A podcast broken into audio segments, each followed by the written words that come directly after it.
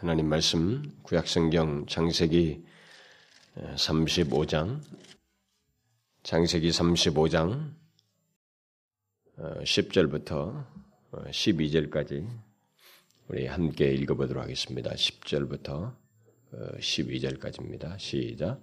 그에게 이르시되 내 이름이 야곱이다마는 내 이름을 다시는 야곱이라 부르지 않겠고 이스라엘이 내 이름이 되리라 하시고 그가 그의 이름을 이스라엘이라 부르시고 그에게 이르시되 나는 전능한 하나님이니라. 생육하며 번성하라. 국민과 많은 국민이 내게서 나고 왕들이 내 허리에서 나오리라. 내가 아브람과 이삭에게 준 땅을 내게 주고 내가 내 후손에게도 그 땅을 주리라 하시고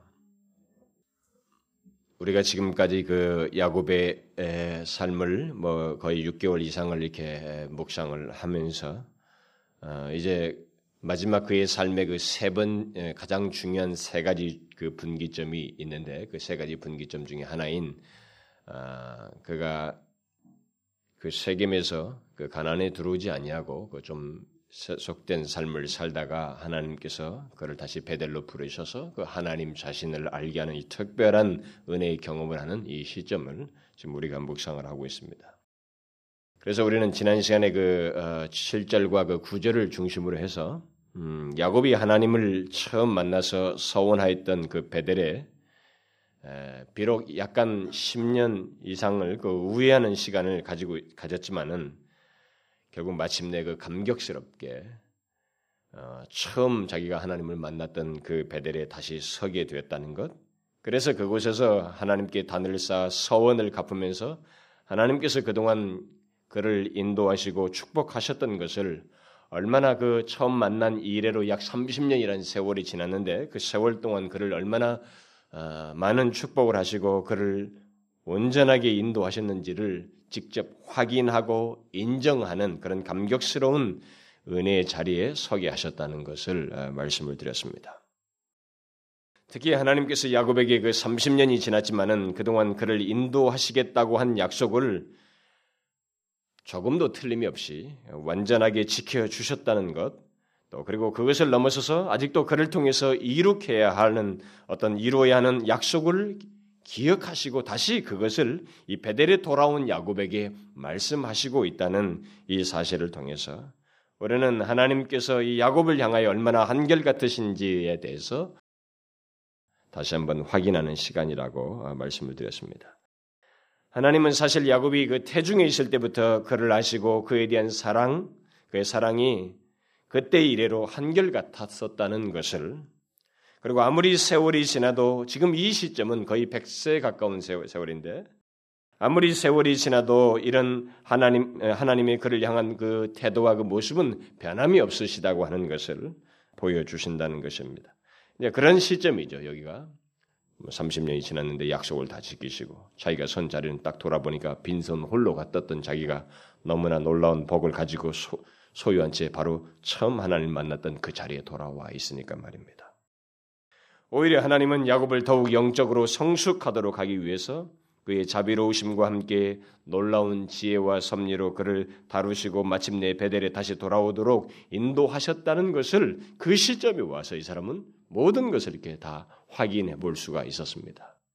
그는 단순히 물질적인 복을 얻고 자녀들을 얻고 처자를 얻어서 이렇게 모든 것이 좋은 환경을 가지고 있게 됐다는 이 사실뿐만이 아니라 그 지난 세월 동안에 자기 안에 하나님과의 관계가 어떻게 성숙되어져 갔는지 그렇게 되기까지 하나님께서 그를 향하여 얼마나 집요하게 그를 만지시고 섭리하시고 역사하셨는지를 확인해 볼 수 있는 시점이었다라는 것입니다. 그래서 하나님은 그의 백성들에 대해서 사실 모든 백성들에게서 항상 그러신, 그러시는 분이십니다. 인생 70이든 80이든 하나님은 그들의 인생을 단순히 먹고 사는 삶이 아니라 하나님의 백성들의 삶은 단순히 먹고 마시고 하는 그런 삶이 아니라 하나님을 알아가는 세월이라는 것. 하나님을, 하나님의 사랑을 알고 또 자기 또한 하나님을 사랑하는 이 특별한 관계를 유지하고 갖는 시간이라는 것을 하나님께서 이렇게 그의 백성들에게 나타내시고 알게 하신다는 것입니다. 실제로 어, 하나님은 우리 야곱에게서뿐만 아니라 우리 백성들에게 있어서 하나님 자신이 어떤 분이신지를 그가 모든 다양한 상황과 형편을 겪지만 그 환경 속에서 하나님이 어떤 분이신지를 경험적으로 알 수 있도록 하나님께서 사실 많은 지혜와 섭리 속에서 그를 만지시고 인도하시는 집념을 발휘하신다는 것을 어, 우리가 계속 살펴보았습니다. 여러분들은 이런 사실을 믿으십니까? 인생을 향하여 우리가 그냥 우연하게 살아가는 게 아니라 하나님의 백성들을 향하여 그냥 단순히 먹고 사는 문제가 아니라 그들에게 있어서 하나님 자신을 알게 하는 이 과정에 하나님께서 집요하게 간섭하시고 집념을 발휘하셔서 우리를 인도하신다는 사실을 아느냐는 거예요.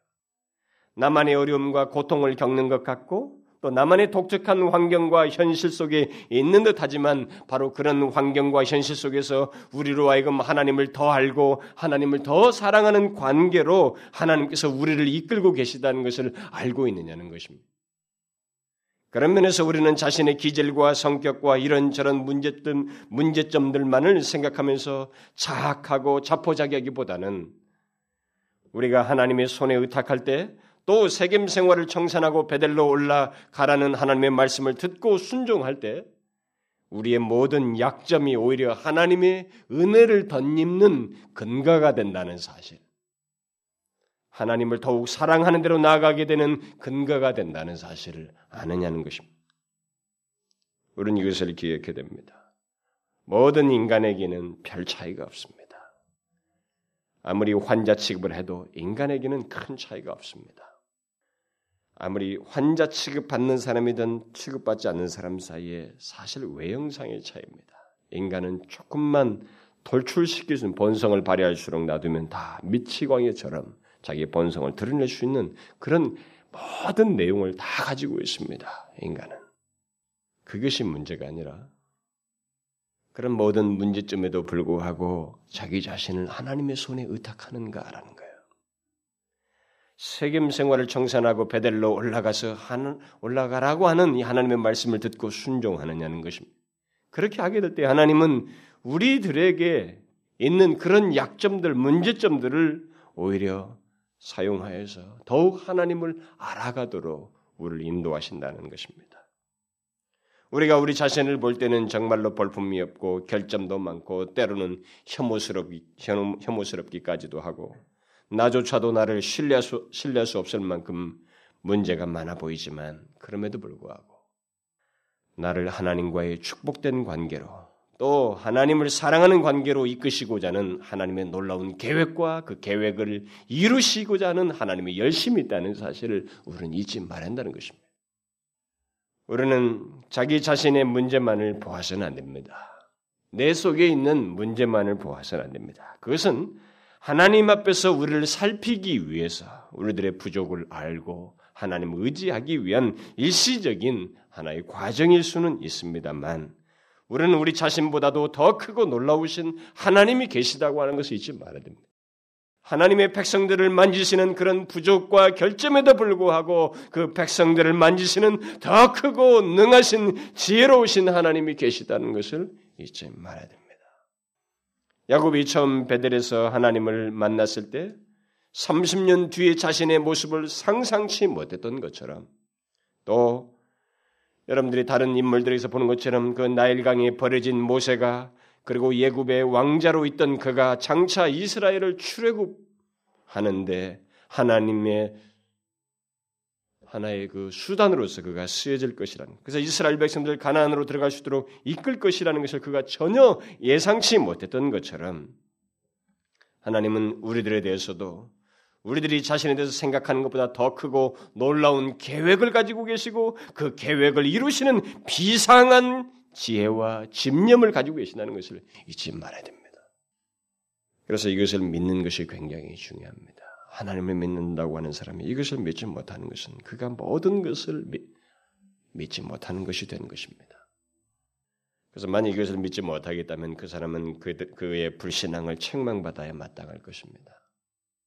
그러나 믿는다면 그는 하나님께서 야곱에게 처음 베델에서 약속하신 것들을 그대로 믿어야 했던 것처럼 또 그것이 그대로 이루어졌잖아요. 그래야 되는 것처럼 우리들에게 향하여 주신 모든 말씀과 약속 또한 우리도 동일하게 믿어야 됩니다. 10년 뒤에, 30년 뒤에 내가 죽어서 그 이후에 될 문제까지 계시하신 모든 말씀에 대해서 조금도 이의 없이 믿어야 됩니다. 하나님은 반드시 그렇게 하십니다. 또 하나님께서 베델로 올라가라고 하셨을 때 그렇게 인도하실 것을 믿고 책임 생활을 뒤로 하고 올라갔던 것처럼 우리 또한 순종해야 됩니다. 우리는 하나님께서 우리를 놀랍게 인도하실 것을 믿고 그의 말씀에 그대로 순종하는 것이 결국 하나님께서 우리를 빚으시는데 가장 완전하게 주님과 조화되는 것이라는 것을 기억하고 반응을 그렇게 해야 됩니다. 하나님은 바로 그런 우리를 우리 자신조차도 예상치 못할 그런 사람으로 우리를 빚어가시고 또 마침내 최종적인 상태로 인도하십니다. 우리는 이 땅에 사는 날 동안 그런 하나님의 그런 빚으심을 경험하게 된다는 것을 잊지 말아야 됩니다. 그리고 우리는 세월이 지나면서 그것을 점점 더 분명하게 보고 인정하게 될 것입니다. 그런데 더더욱 놀라운 것은 우리들이 완성된 하나님 나라에 이르게 될 때 하나님께서 얼마나 놀라운 방식으로 또 얼마나 놀라운 지혜와 사랑으로 우리를 빚으셨는지를 우리 모두가 보고 놀라게 된다는 사실입니다. 우리가 사는 이 세상의 삶은 바로 그런 하나님의 빚으심의 최종적으로 있기까지의 일시적으로 빚어지는 과정이라는 것을 잊지 말아야 됩니다. 그래서 하나님은 장차 우리가 완성될 나라에서 하나님 앞에 이렇게 주의 백성답게 빚으신 그 결과에 있기 이전에 먼저 이 땅에서 하나님의 빚으심을 받고 하나님을 더 알아가는 세월을 소유하는 이 특별한 시간 이후에 그런 결과를 주신다는 것을 기억해야 됩니다. 그러니까 이 땅에서 하나님께서 우리를 빚으신 그러니까 한시적으로 이 세상에 살면서 하나님과 교제하는 하나님을 알아간 세월이 없는 사람은 우리에게 장차 있게 될 완성될 하나님 나라에서 하나님과 영원한 교제도 불가능하다는 것을 기억해야 됩니다. 이 세상에서 하나님과의 교제가 없는 사람은 장래에도 하나님과의 영원한 교제가 있을 수가 없어요. 도련적으로 있을 수가 없습니다. 우리가 사는 이 세상의 삶에서 하나님을 알아가는 세월이 없는 사람은 하나님과 영원한 교제를 가질 수 없다는 것을 기억하고 그것에 하나님의 이 빚으심에 대해서 순전한 반응을 우리가 해야 됩니다. 제가 이 야곱의 삶을 계속 살피면서 강조하고 있는 것이 무엇입니까? 그것은 야곱이 세월이 세월이 지나면서 더욱 하나님을 알아가고 하나님과 더욱 친밀한 교제로 나아간다는 것입니다. 세월이 지나면서 그가 그렇게도 자기 방법과 자기 머리를 쓰고 지략이 탁월한 사람이지만 그 인간이 자기 고집을 부리면서 뻣뻣하게 하나님을 수동적으로 움직여 왔었지만 세월이 지나면 지날수록 부인할 수 없었던 것은 그가 하나님을 더 알아가더라는 것입니다. 하나님을 더 깊이 알아가게 되고 하나님과 더 친밀한 교제로 나아가더라는 것입니다. 그게 이 야곱의 삶에서 가장 중요한 핵심적인 내용입니다. 하나님께서 그것을 의도하시고 그를 인도하시고 계셨기 때문에 그렇습니다. 하나님의 백성들의 삶은 다 그렇습니다. 여러분과 저에게서도 마찬가지입니다. 우리의 삶은 하나님을 알아가는 세월이요. 하나님과 더욱 친밀한 교제로 나아가는 세월이라는 것을 잊지 말아야 됩니다. 우리는 오늘 본문에서도 하나님께서 야곱에게 가장 중요하게 하시는 일이 바로 야곱으로 하여금 하나님을 더욱 알도록 하는 것이고 또 그에 따라서 자신과 더욱 친밀한 교제로 이끄시는 것이라는 것을 여기서 또 보여주고 있습니다. 우리가 보면은 야곱이 베델로 돌아와서 단을 쌓아서 서원을 갚고 난 이후에 하나님께서 그에게 나타나셔서 말씀을 하십니다. 근데 이 말씀이 바로 그것을 시사하는 것입니다. 뭐라고 말씀하십니까? 제일 먼저 말씀하는 게 뭔가요? 야곱에게 야곱 너가 누구인지를 알라고 말씀해 주십니다. 그것을 상기시키는 말씀을 먼저 하십니다. 내 이름이 야곱이다마는 내 이름을 다시는 야곱이라 부르지 않겠고 이스라엘의 내 이름이 되리라 하시고 그가 그 이름을 이스라엘이라 부르시고 여러분도 알다시피 하나님은 이미 분이엘에서 야곱에게 이스라엘이라고 했습니다. 이스라엘이라고 너를 부를 것이라고 말씀하셨어요.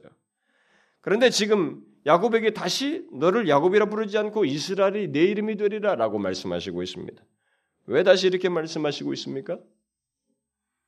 그것은 야곱이 그동안 이스라엘답지 못했기 때문에 그렇습니다.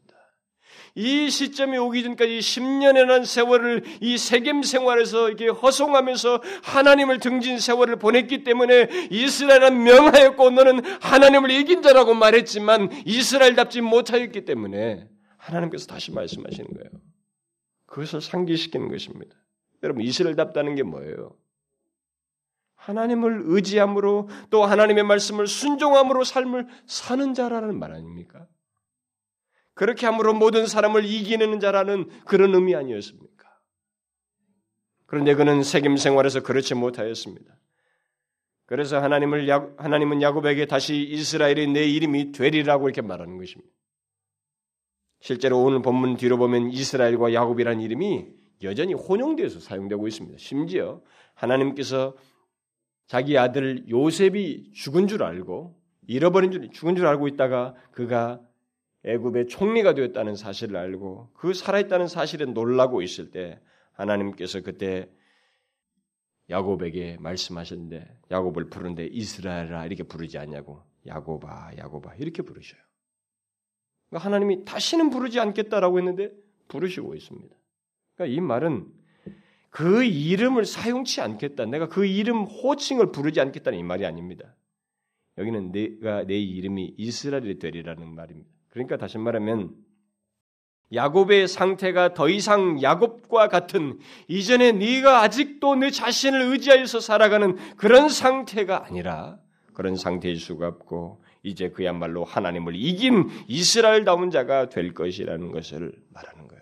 실제로 그렇습니다. 여러분 이 하나님의 계시 하나님을 만나는 이 사건 이후에 그는 진짜 이스라엘다운 그런 온전한 모습으로 더 한 걸음 나아가게 됩니다. 어쨌든 중요한 것은 하나님께서 야곱에게 이스라엘이라고 하며 그를 인정하시고 그에 대한 축복을 하셨지만 그가 이스라엘답지 못한 것, 또 하나님과의 친밀한 관계로 나갈 수 있는 자임에도 불구하고 그가 그렇지 못하였다는 것을 지적하시면서 내가 누구인지를 알라는 거예요. 네가 어떤 자인지를 기억하라고 상기시켜 주고 있는 것입니다. 야곱이 누구입니까? 이 말씀을 통해서 결국 주님께서 그에게 상기시키려고 하는 게 뭡니까? 야곱이 누구예요? 그는 하나님과 겨루어 이긴 자요. 그래서 하나님 없이 살 수 없는 자입니다. 그렇죠? 하나님을 의지하지 않으면 그 누구도 이길 수 없는 자입니다. 그러니까 이스라엘로 불리운 그의 존재 가치는 오직 하나님을 의지하며 그와 온전한 관계를 가지고 있을 때에야 그가 존재 가치가 있고 그의 진가가 드러난다는 것입니다. 야곱이라는 자는 이스라엘이라는 이름은 바로 그것을 말하는 것입니다. 그래서 야곱이 이스라엘다우려면 이전처럼 자기 머리를 쓰고 자기 방법을 쓰는 자가 아니라 하나님께 자신의 마음을 들이며 오직 하나님께로 향하여 살 때야 그가 이스라엘다워지는 거예요. 이것은 우리에게도 마찬가지입니다. 우리가 하나님의 자녀다 우려면 이전에 하나님을 믿기 이전처럼 내 방식과 내 자아를 원하는 것 따라 정력을 따라서 살아가는 게 아니라 일단 예수 믿기 우리의 한계를 보았잖아요. 우리가 처절하게 죄인이라는 걸 깨달았지 않습니까? 이 죄로 인해서 우리는 죄가 주는 사망을 받아야 된다는 걸 알았지 않습니까? 그러면 우리가 여기서 생명을 얻게 된 것도 예수 때문이고 우리가 살 수 있는 것도 하나님을 믿는 것뿐이었으니까 어떻게 살아야 된다는 것입니까? 하나님을 의지하면서 살아야 된다는 것입니다. 그게 하나님의 자녀답다는 겁니다. 여기서 이스라엘답다는 것은 바로 그것을 말하는 것입니다. 하나님은 야곱에게 지금 그것을 요구하고 있는 것입니다. 그런데 우리들은 종종 야곱이 자기가 하나님께서 이스라엘이라고 그러면서 이스라엘 다워야 한다는 것을 미리 10년 전에 말씀을 하셨지만 그것을 잊었던 것처럼 우리도 종종 잊을 수 있어요.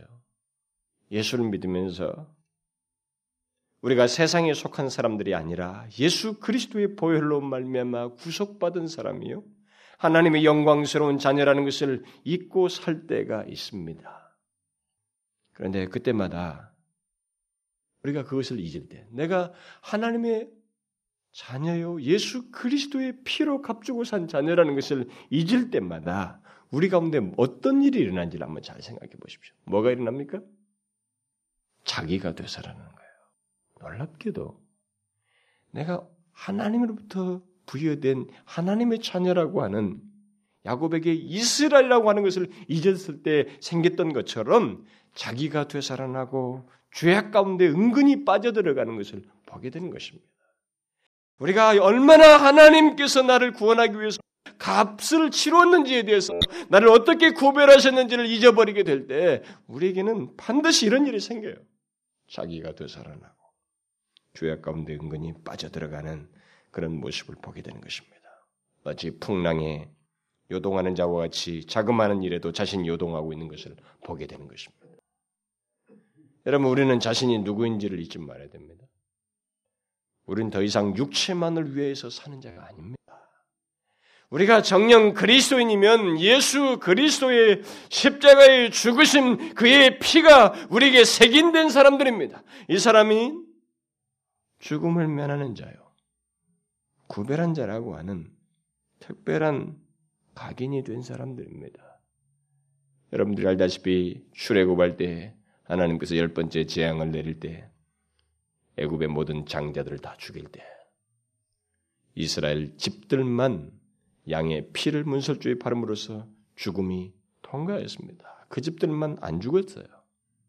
바로 그처럼 하나님의 백성들에게 양의 피를 묻혀서 그것을 죽음을 지나가는 것을 상징적으로 했던 것처럼 하나님의 백성들에게는 예수 그리스도의 피가 있어서 그들은 죽음을 면하며 또 특별하게 구별됐다는 것을 우리에게 분명히 나타내셨어요. 그래서 예수 그리스도의 죽으심이 고귀한 만큼 그리스도인 된 자의 존재도 고귀하고 특별하며 성별되어 있다는 것을 충분히 우리에게 나타내 주셨습니다. 이것을 잊어버리면 우리는 죄 가운데 빠지게 되고 야곱이 빠져 들어갔던 것 같은 그런 영적인 해이 가운데 빠지게 되는 것입니다. 그래서 하나님은 야곱에게 다시 말씀하시는 거예요. 네가 누구인지를 알라는 것입니다. 너는 나와 언약을 맺은 자이다. 너는 나와 겨루어 이긴 자라요. 자로서 사람을 이기는 자이다. 너 앞에 펼쳐지는 모든 것은 나와 함께 해결해야 할 자요. 그렇게 너를 인도할 자이다라는 것을 분명히 말씀해 주셨어요. 우리는 그런 맥락에서 똑같이 하나님의 아들 예수 그리스도께서 십자가에서 피 흘리심으로 구속받은 자들로서 우리에게는 특별한 신분이 있습니다. 이 세상의 어떤 것으로도 지울 수 없는 특권이 있어요. 이 신분만큼 영광스럽고 고귀한 것은 없습니다. 그것은 이 세상에서 얻을 수 없습니다. 그것을 우리가 기억하고 살아야 됩니다. 혹시 이것을 잊음으로 죄 가운데 빠져들어가거든 하나님께서 야곱을 베델로 부르셔서 다시 말하면 하나님 앞에 서게 하셔서 말씀하셨던 것처럼 하나님 앞에 서야 돼요. 하나님 앞에 돌아와야 됩니다. 하나님 앞에 예배해야 됩니다. 그때 하나님은 우리에게 우리가 누구인지를 다시 말씀하시는 거예요. 사실 예배는 예배 속에서 하나님의 말씀을 통해서 듣는 게 뭡니까? 하나님의 자녀가 뭐군요. 당신은 하나님의 자녀인데 그렇다면 하나님의 자녀는 어떠 어떤 것이 있는가? 당신은 어떤 자인가? 바로 그 얘기 아닙니까? 우리가 예배 속에서 듣는 게 바로 그거. 하는 자에게 하나님은 계속 그것을 상기시켜 주는 것입니다. 오늘 본문에서 하나님이 야곱에게 자신을 더욱 알도록 하는 또 다른 중요한 아, 말씀을 하시는데 그것은 하나님께서 자신을 가리켜서 자신이 어떤 분이신지를 소개합니다. 야곱이 네가 네가 어떤 자인지를 앞에서 말씀하신 다음에 너는 나와 관계를 갖는 언약을 맺은 자이다. 이렇게 상기했는데 이제는 반대로 하나님 하나님을 얘기하시면서 야곱과의 관계를 얘기하십니다. 뭐예요? 엘샤다이 곧 나는 전능하신 하나님이라라고 말씀하시면서 그러니 생육하고 번성하라 국민과 많은 국민이 내게서 나고 왕들이 내 허리에서 나오리라 내가 아브람과 이삭에게 준 땅을 내게 주고 내 후손에게도 그 땅을 주리라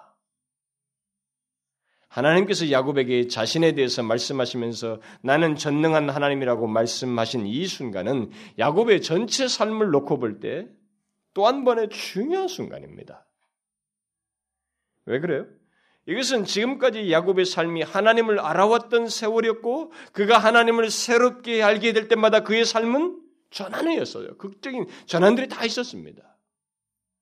잘 보시면 야곱은 어릴 때부터 그의 부모 밑에서 하나님에 대해서 들었습니다. 하나님은 어떻게 어떻고 하나님은 어떻게 믿어야 되고 그 부모 밑에서 70년 세월이란 긴 세월 동안 들었습니다. 그러나 그게 머릿속의 지식이었어요. 하나님을 이용해서 축복을 받아내려고 정도만 했지 하나님 앞에 진실함이 없었습니다.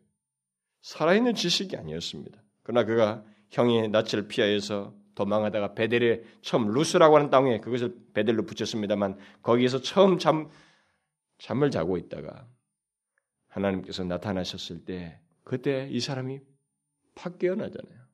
뭘 깨닫습니까? 하나님이 여기에도 계시는구나. 이걸 깨닫는 것입니다. 이건 이 사람이 지금까지 알고 있었던 하나님에 대한 이해를 확 깨는 것이었습니다. 그러니까 예수를 믿어도 항상 이런 경이 있는 거예요. 하나님이 어떻다라고 하는 하나님에 대한 지식들이 굉장히 많이 있지만 그것이 자기의 체험적인 지식이 못 될 때는 삶에 생기가 없고 하나님에 대한 태도도 생기가 없는 것입니다. 근데 이 사람이 70여 인생을 갖다가 하나, 부모 밑에서 하나님에 대해서 들었지만 그게 죽은 지식이었나요? 하나님이 거기서 나타나는 걸 보고 광야에서 잠자고 있는 자기에게 나타나는 것을 보고 하나님이 여기에 계시는 것을 내가 알지 못하였습니다. 결국 뭐예요? 그는 하나님은 어디에나 계시다고 하는 것. 인간처럼 공간에 제약받지 않으시는 하나님이시라는 것. 그러면서 뒤이은 말씀들을 통해서 한 인생의 삶을 주관하시고 그의 백성들이 어디를 가든지 그들과 함께 계시는 분이시라고 하는 새로운 이해, 하나님에 대한 이해를 갖게 된 것입니다. 그것은 야곱의 삶의 첫 번째 중요한 전환점이었어요. 그러다가 야곱이 하란에 도착해가지고 20년을 거기서 보내잖아요. 그 20년을 보내고 있을 때 하나님께서 또다시 야곱에게 나타나시잖아요. 나타나셔서 하나님께서 자기가 어떤 분이시라는 걸 결국 계시해 줍니다. 라반이 야곱을 계속 속이는 거예요. 계속 속이고 있을 때 하나님이 어떻게 했습니까? 그 속임수를 알고 반대로 야곱의 소유를 소유가 많게 하셨어요. 그리고는 자 이제 돌아가라. 베들로 돌아가라. 돌아가서 네가 거기서 나와 서원했던 것이 있지 않는가? 20년 전에 그 서원을 갚으라고 이렇게 말씀하십니다. 20년 동안 잊고 살았던 야곱에게 하나님의 이 같은 행동과 모습은 또 다른 하나의 충격입니다. 또 다른 전환이었습니다. 그가 하나님의 말씀을 음, 듣고 떠나야 한다고 그의 처자들에게 말한, 말한 그 내용에서 보게 되면 그가 발견한 하나님이 어떤 분이셨는지를 예, 거기서 소개를 해주고 있습니다. 그가 이렇게 말합니다. 내가 그대들의 아버지의 안색을 본즉 내가 내게 대하여 전과 같지 아니하도다. 그러할지라도 내 아버지의 하나님은 나와 함께 하셨느니라. 이 사람은 20년 동안 하나님께서 함께 하셨다는 사실을 그 말씀을 통해서 깨달았어요. 자기가 아직까지도 하나님에 대한 이해가 충분치 못했습니다. 깊지가 못했고 체험적 이 부분적이었단 말이에요. 근데 이것이 명확하게 깨달아졌어요. 20년의 세월 동안 나와 함께 하셨다. 그것을 경험적으로 알게 된 것입니다. 그런데 그는 하나님께서 자기와 단순히 함께 하신 것이 아니라 라반의 잘못된 행동을 다 아시고 또 심지어 그의 마음이 안색이 안 좋은 것뿐만 아니라 그 마음이 잘못됐다는 것까지 알고 그에게 복이 있게 하고 떠나게 하시는 이런 것을 통해서 하나님이 인생을 아신다는 것. 그가 말하잖아요. 그대들의 아버지가 나를 속여 품삯을 열 번, 열 번이나 변역하였느니라. 그러나 하나님이 그를 금하사 나를 해치 못하게 하셨으며 하나님이 이같이 그대들의 아버지의 짐승을 빼앗아 내게 주셨느니라. 그는 하나님께서 라반의 행동을 다 알고 계셨다는 것입니다. 그래서 라반이 더 이상 자기를 해하지 못하도록 금하셨다는 거예요. 그것을 알게 되었습니다. 그뿐입니까? 그는 하나님께서 라반의 라반이 내게 행한 모든 것을 내가 보았노라 이렇게 말씀하신 걸 들었습니다. 하나님은 라반의 모든 행동을 보았어요. 그러니까 자기도 그렇게 보셨다는 거예요. 인생들의 일거수일투족을 하나님이 보고 계시다는 것을 알게 되었습니다. 그러면서 하나님께서 말하잖아요. 나는 베델의 하나님이라. 네가 거기서 기둥에 기름을 붓고 거기서 내게 서원하였으니 지금 일어나 이곳을 떠나서 내 출생지로 돌아가라. 20년 전에 야곱이 하나님께 서원한 것을 생생하게 기억하고 다시 말씀하시고 있는 거예요. 뭡니까? 인생의 모든 것을 아시고 우리들의 중심에서 나온 말까지도 기억하시며 그 서원을 아시고 그것을 갚으라고 하시는 분이에요. 새로운 지식입니다. 이런 하나님에 대한 이해 때문에 또 다른 하나의 그러니까 그의 삶이 결국은 하나님을 알아가는 세월이라고 하는 것을 예, 경험하게 되는 것입니다. 그리고 나서 야곱이 분이엘에 돌아오잖아요. 돌아왔습니다. 분이엘에서 하나님을 만남으로써 가나안 땅이 바로 들어오기 직전 아니었습니까? 분이엘에서 하나님과 만나는 것입니다. 하나님을 만나는 그 자리에서 이 사람이 또 무엇을 깨닫습니까? 아주 결정적인 하나님에 대한 이해가 생기는 것입니다. 뭐예요? 하나님이 형상을 입고 자기 나타나신 거예요. 그게 이제 장차 나타나실 예수 그리스도를 시사하는 겁니다. 육신을 입고 이 땅에 오신. 하나님은 멀리 계시는 분이 아니시라는 거예요. 가까이 계시며 마치 살을 맞대듯이 나와 가까이 계셔서 나를 도우실 뿐만 아니라 나와 인격적인 관계를 가지시는 분이시라는 것을 알게 된 것입니다. 이것은 놀라운 지혜, 놀라운 이해였습니다.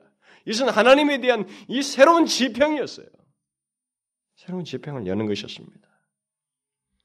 하나님은 진실로 인격적인 분이시라고 하는 것을 알게 됐습니다. 여러분 그때 당시 이방신들은 그들이 가지고 있는 각 이방 나라마다 무슨 이 형상을 만들고 믿었던 신상들은 다 인격적이지가 않았습니다. 다 두려워하고 공포적이고 일방적이고 그거였습니다. 인간에게 요구하는 신이고. 그런데 그런 것과 전혀 달랐습니다. 이것은 하나님이 인격적이었어요.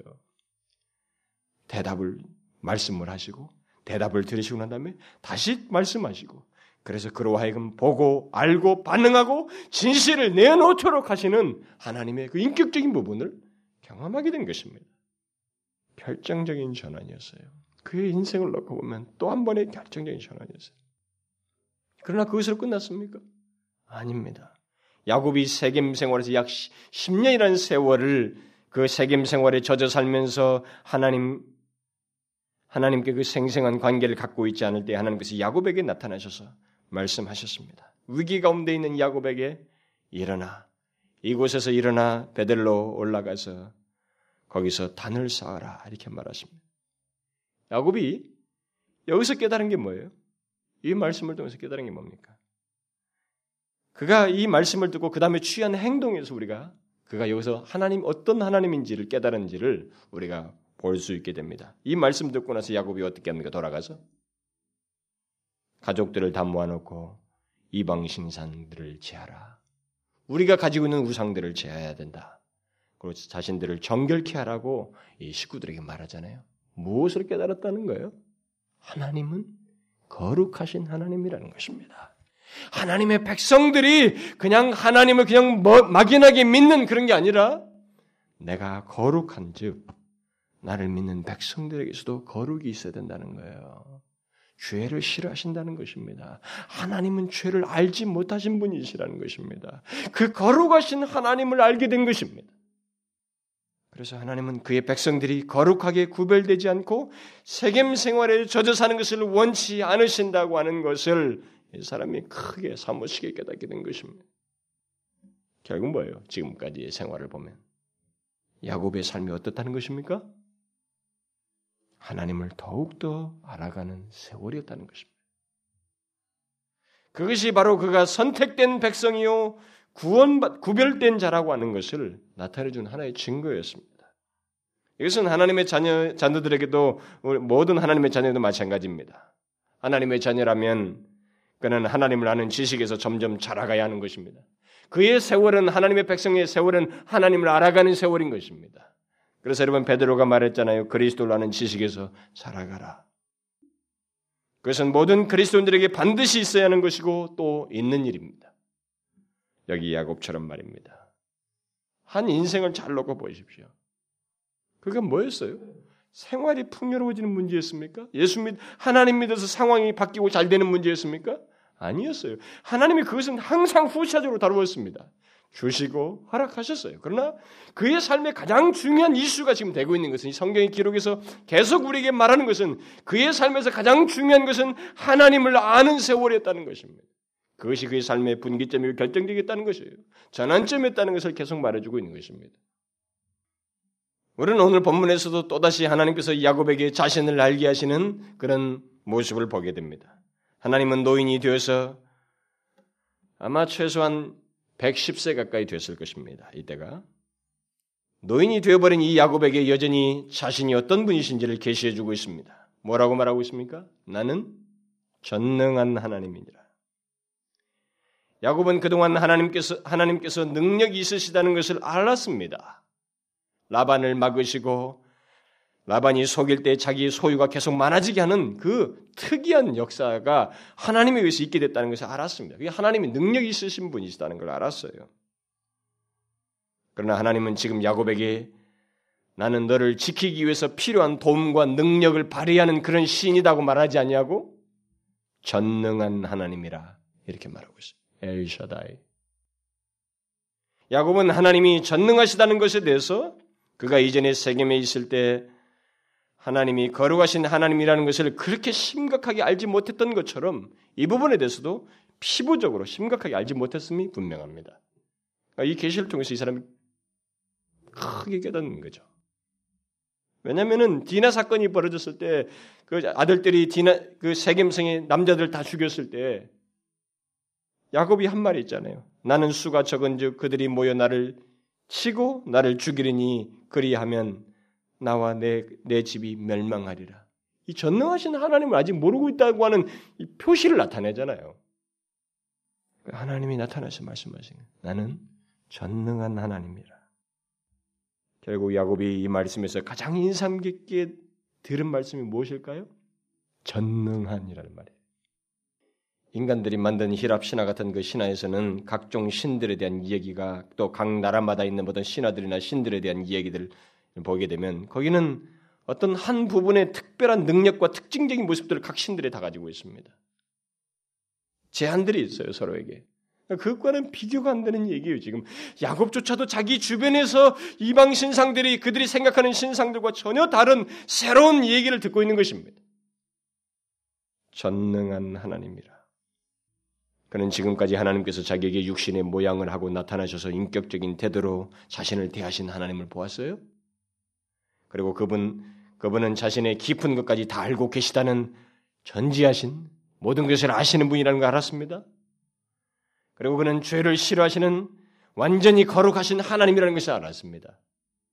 그런데 바로 그 하나님, 그 인격적인 하나님이 전능하시다는 것을 여기서 사무치게 깨닫게 되는 거예요. 특히 지금 하나님께서 야곱에게 이전에 하셨던 약속을 다시 말씀하시면서 이 말씀을 하시잖아요. 뭡니까? 나는 전능한 하나님이라고 이렇게 말씀하시면서 뭐라고 말해요? 뒤에서 나는 전능한 하나님이다. 그러니 생육하고 번성하고 국민과 많은 국민이 내게서 나고 왕들이 내게서 이룰 것이다. 나는 전능한 하나님이다. 내가 아브라함과 이삭에게 준 땅을 내게 주고 네 후손에게도 그 땅을 주리라. 약속을 하시는데 그 약속에 앞서서 하나님이 누구이신지를 말하면서 그 말씀을 하시고 있어요. 야곱은 이 순간에 하나님에 대한 새로운 이해를 갖게 되는 것을 넘어서서 앞으로 그에게 있게 될 모든 일들이 곧 하나님의 약속이 완벽하게 이루어질 것이라고 하는 믿음을 갖게 되는 것입니다. 갖지 않을 수 없게 되는 하나님의 계시를 듣고 있는 거예요. 그렇지 않겠어요? 앞으로 나와 함께 하는 계속 나와 함께 하셔서 앞으로 무슨 약속을 이루실 그분이 전능하신 분이시다는 것을 그분은 전능하신 분이시라는 것을 이 사람이 들었을 때 이 사람이 감격이 없이 이 얘기를 들을 수 있었을까요? 여러분 한번 가만히 생각해 보십시오. 나와 함께 하실 분이 전능하신 하나님이시다. 이 부분을 한번 잘 생각해 보십시오. 하나님이 전능하시다면 이 세상에는 또 다른 또 다른 존재가 전능할 수 없는 것입니다. 전능한 존재는 하나 이상일 수가 없죠. 그 유일한 전능자 하나님께서 나와 함께 하신다는 것을 한번 생각해 보라는 거예요. 야곱은 여기서 가슴 벅찬 경험, 곧 하나님에 대한 새로운 이해를 가슴 벅차게 갖게 된 것입니다. 하나님은 여기서 자신의 전능함을 말씀하심으로 야곱에게 약속하신 것을 반드시 이룰 것이다. 반드시 이룰 것이다. 이렇게 말씀하고 있는 거예요. 야곱 개인의 삶에서뿐만 아니라 그의 후손에게까지 약속한 모든 것을 이루시는 전능함을 나타낼 것이다라고 말하고 있는 겁니다. 유일한 전능자께서 자기와 함께 계실 것이라는 이 사실이 야곱에게 있어서 과연 이 순간에 얼마나 가슴 벅차게 들려졌을까? 저는 이 야곱이 우리는 성경 읽을 때 항상 그걸 놓칩니다만 우리는 성경 읽을 때 감동 없이 읽는 습관이 있어요. 하도 책을 읽던 습관이죠. 이 성경은 단순 책으로 생각을 합니다. 이게 하나님의 계시라고 인간의 자작극이 아니고 머리로부터 나온 게 아니고 하나님의 계시라고 하는 것에 대해서 우리는 알지 못합니다. 그것을 생각지 않음으로 인해서 그냥 지나가 버려요. 그러나 여러분 잘 보십시오. 위기를 경험했던 이 사람이에요. 그런데 이제 너에게 약속한 것을 구업힘 없이 다 이룰 것이다고 말하면서 나는 전능한 하나님이라고 말했을 때 야곱이 이 말을 아무런 감동 없이 들었을까요? 그렇지 않을 것입니다. 여러분 한번 생각해 보십시오. 우리 자신에게 연관지어서 한번 생각해 보십시오. 우리가 믿는 하나님이 전능하신 하나님이에요. 근데 그 전능함이 나와 무관한 전능함이 아니라 나와 직접 관련되어 있는 전능함이에요. 나를 위한 전능함입니다. 나의 모든 삶에 관여되는 전능함이에요. 그렇다면 그렇게 자신의 전능함을 나를 위해서 나의 삶을 위해서 내 생애 속에서 나타내시겠다고 하시는 이 말씀이 아무런 감동 없이 들을 수 있을까요? 이것을 이것이 진실임을 믿는다면 우리가 이것을 뼛속 깊숙이 수긍하면서 믿는다면 전능하신 하나님이 나와 함께 있어서 나를 이끄신다는 이 사실에 주는 감격은 굉장히 클 거예요. 그렇죠? 전능하신 하나님께서 나를 이끄실 것이라고 하는 이것은 우리에게 엄청난 감격과 기쁨을 주는 내용이 될 것입니다. 얼마나 우리의 삶이 견고하겠어요. 이 사실을 믿으면. 우리가 어디에 자리를 펴든 하나님의 영원하신 품에 안기고도 남음 있는 전능하신 하나님의 간섭과 인도가 있다고 하는 이 사실을 믿게 될 때 우리의 삶이 얼마나 견고해지겠습니까? 이미 수없이 하나님의 크신 능력을 보고 경험, 경험적으로 알게 됐던 야곱에게 하나님께서 나는 전능한 하나님이라 내게 한 모든 약속을 다 이룰 것이다 라고 하는 이 말씀이 그 사람에게 감동이 없이 들려줄 수 있을까요? 그는 다시 그의 삶에 또 다른 큰 전환점이 되는 하나님에 대한 이해를 여기서 갖게 되었을 것입니다. 그는 자기 앞에 펼쳐질 인생이 어떨 것인지를 믿음의 눈으로 미리 볼 수 있었을 것입니다. 전능하신 하나님과 함께할 남은 여생이 어떨 것인지를 그는 믿음의 눈으로 보았을 거예요. 생각할 수 있죠. 여러분 야곱에게 나타나신 그 전능하신 하나님이 우리에게도 동일하신 하나님이라는 것입니까?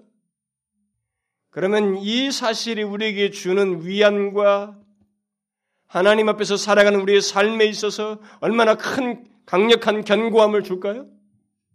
한번 생각해 보십시오. 우리의 남은 삶을 이 야곱이 이 말씀을 들으면서 이 계시를 들으면서 자기 삶을 내다보는 것처럼 한번 내다보요. 보십시오. 어떨 것 같습니까? 낭만적으로 생각하지 말고 실제로 전능하신 하나님에 의해서 있게 될 우리의 삶과 우리의 인생을 한번 보라는 겁니다. 이스라엘 백성들이 출애굽하여서 어떻게 할 줄 모르고 있는데 그래서 바로의 군대가 후회하면서 다시 데려와라. 모든 군사를 다 동원해서 이들을 뒤쫓아오고 있을 때 가로막힌 홍해 앞에서 어떻게 했습니까? 단어를 쓰지 않았지만 엘샤다이 하나님의 백성들을 향하여 하나님은 전능하신 하나님이라는 것을 보이시는 거예요. 군사들이 오지 못하게 불기둥을 막고 강을 쪼개서 바다를 쪼개서 그들을 지나게 하신. 그들이 앞으로 어떤 일을 당하든 엘샤다이 전능하신 하나님은 그들에게 있어서 그렇게 하실 것이라는 거예요.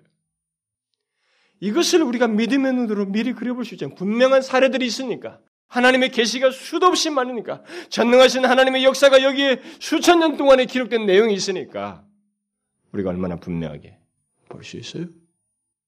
그런 맥락에서 우리의 인생을 한번 보라는 겁니다. 우리의 삶은 분명하다는 것입니다.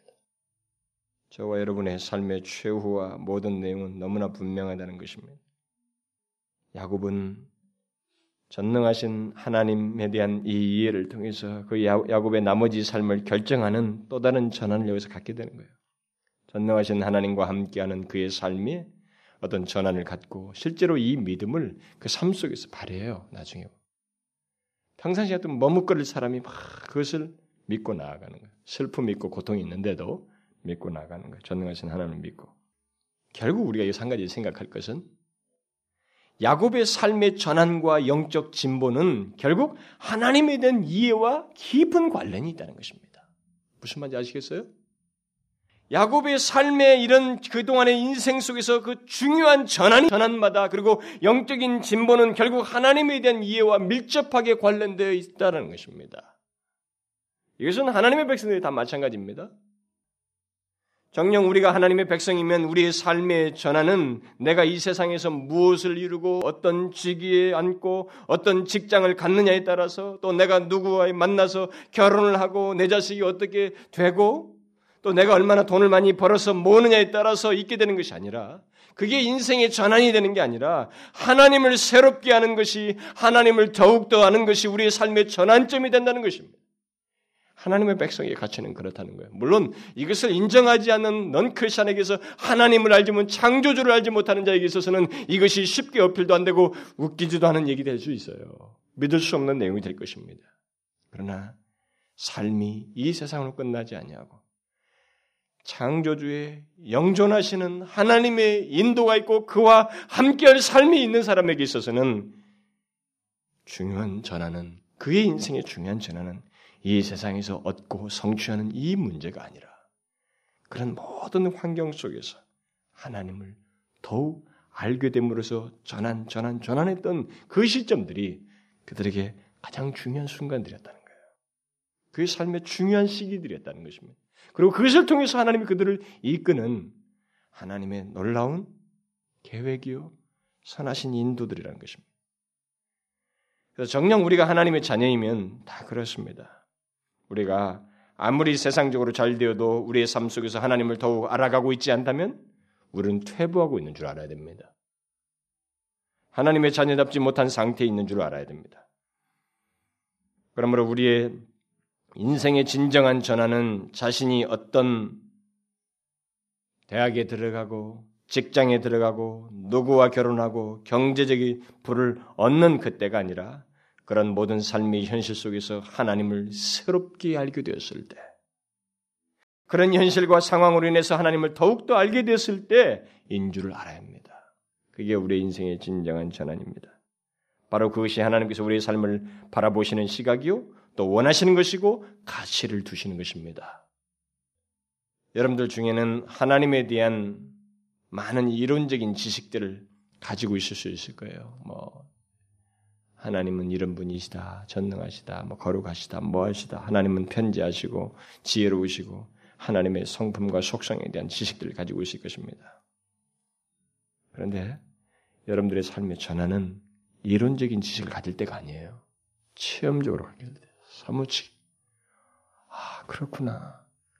내가 이 사람 저 사람을 통해서 들은 뭐 하나님은 이런 애 저런 애 이렇게 뭐 들었는데 그게 사실이구나. 여러분 전기들을 읽어보십시오.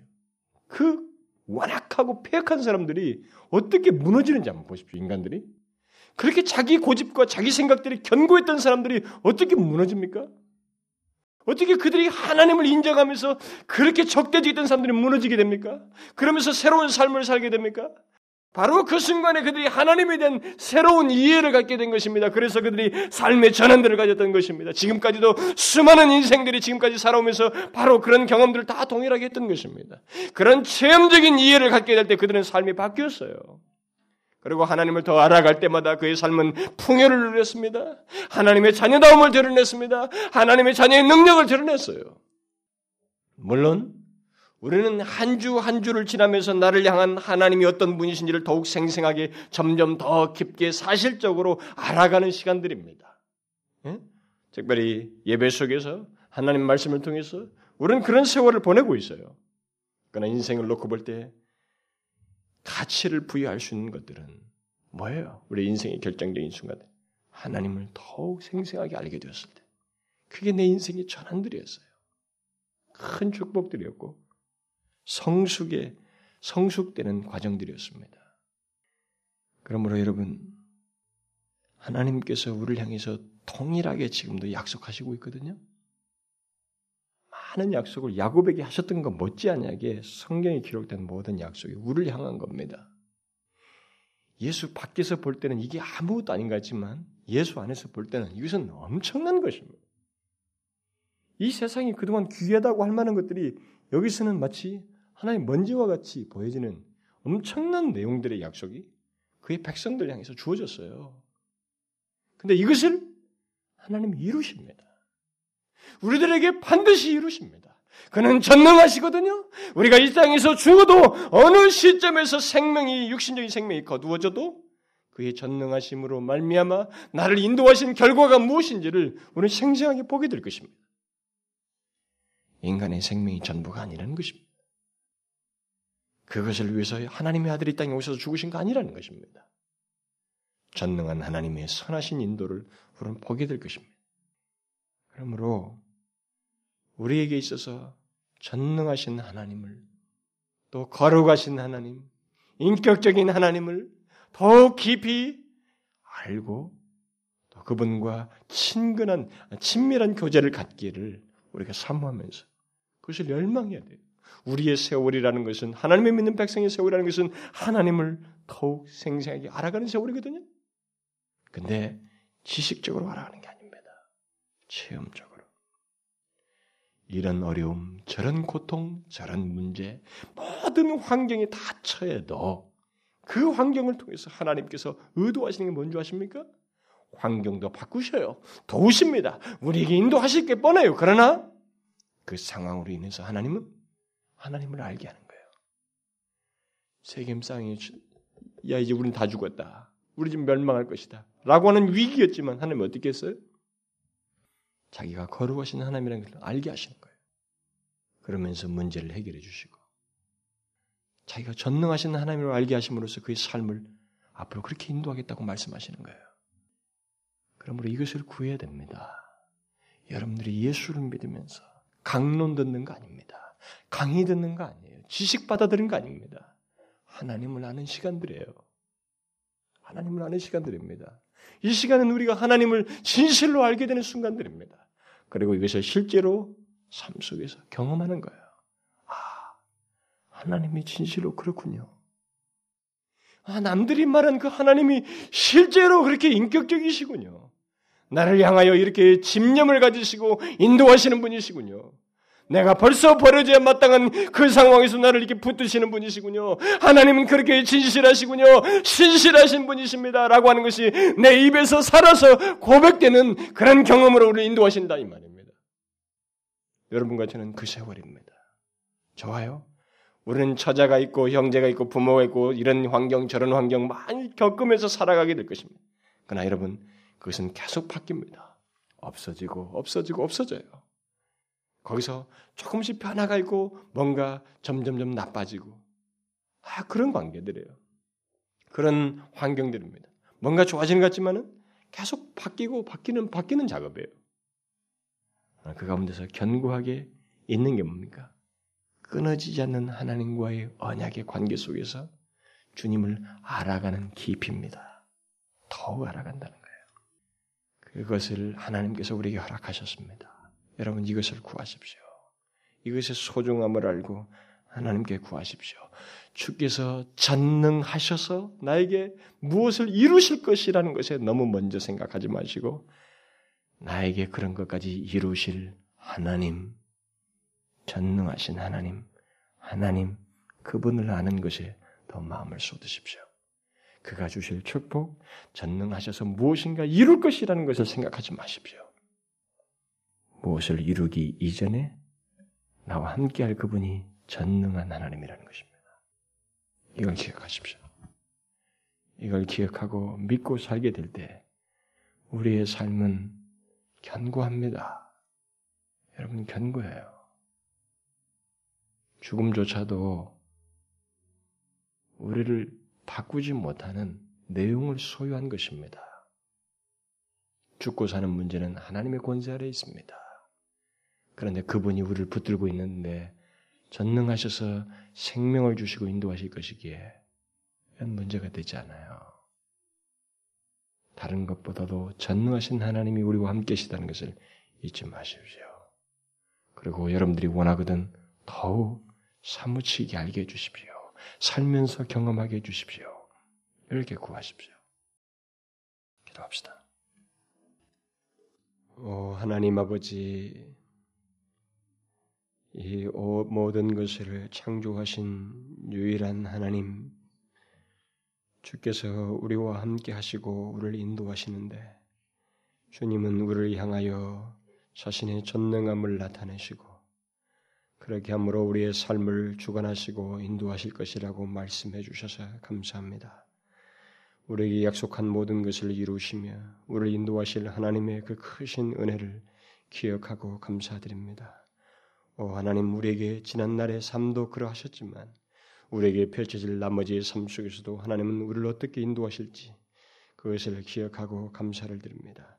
하나님은 계속적으로 자신을 우리에게 나타내 주시고 더욱 하나님을 알아가는 복된 세월을 우리에게 주실 줄 믿습니다.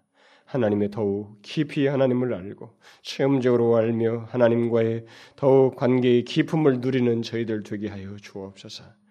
혹시 이 가운데 하나님이여 주님이 어떤 분이신지 주의 은혜가 무엇인지 하나님의 성품이 무엇인지 체험적으로 알지 못하는 영혼이 있습니까?